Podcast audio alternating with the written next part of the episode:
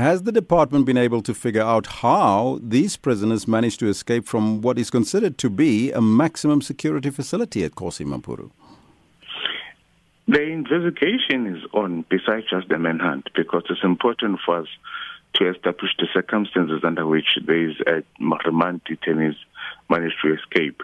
We did identify the routes and the objects that they used, and it's very clear that uh, it it's something that they planned over a number of days. And when you look at the damage that they caused, it's almost impossible that they may have done it in one day. Uh, we suspect that perhaps it took them a few days to plan that thing and to execute it. Hence, the investigation must really, you know, tell us, you know, how the whole thing, you know, came about. But if we can re-arrest them, that will really assist us because they will have to answer for escaping from lawful custody and how did they manage to escape because we haven't had an escape in a very long time, so this really took us by surprise. Mm-hmm. You said there's a lot of damage. Are you talking about collective damages from the from the prison or the cells that they were in, or from somewhere else?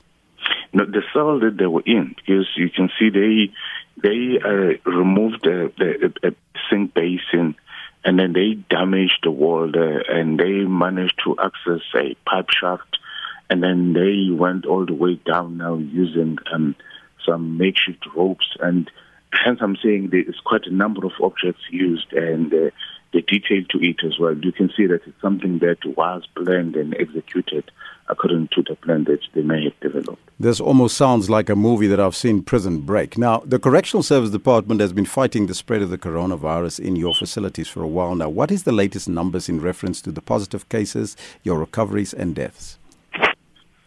We issued an alert last night. Uh, it was quite late.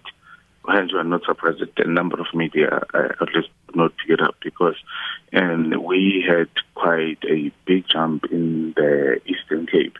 We are now at 571. But it's important to put things into context that on the 5th of May, we did a mass testing at the maximum um, uh, section of East London. And um, results are coming back in batches. So we received the first patients. We had a resurgence of about 93, and then another batch came back yesterday, and also it, it, it gave us quite a big jump. Hence, mm-hmm. now we're at 571.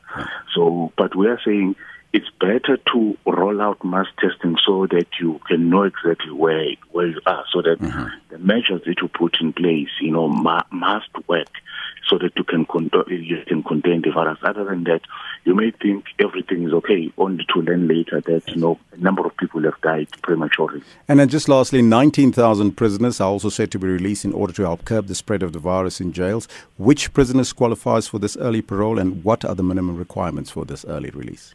Here we're only talking about low risk inmates. So it's people uh, who may have committed petty offenses or offenses which don't really carry um, um, a serious uh, jail term.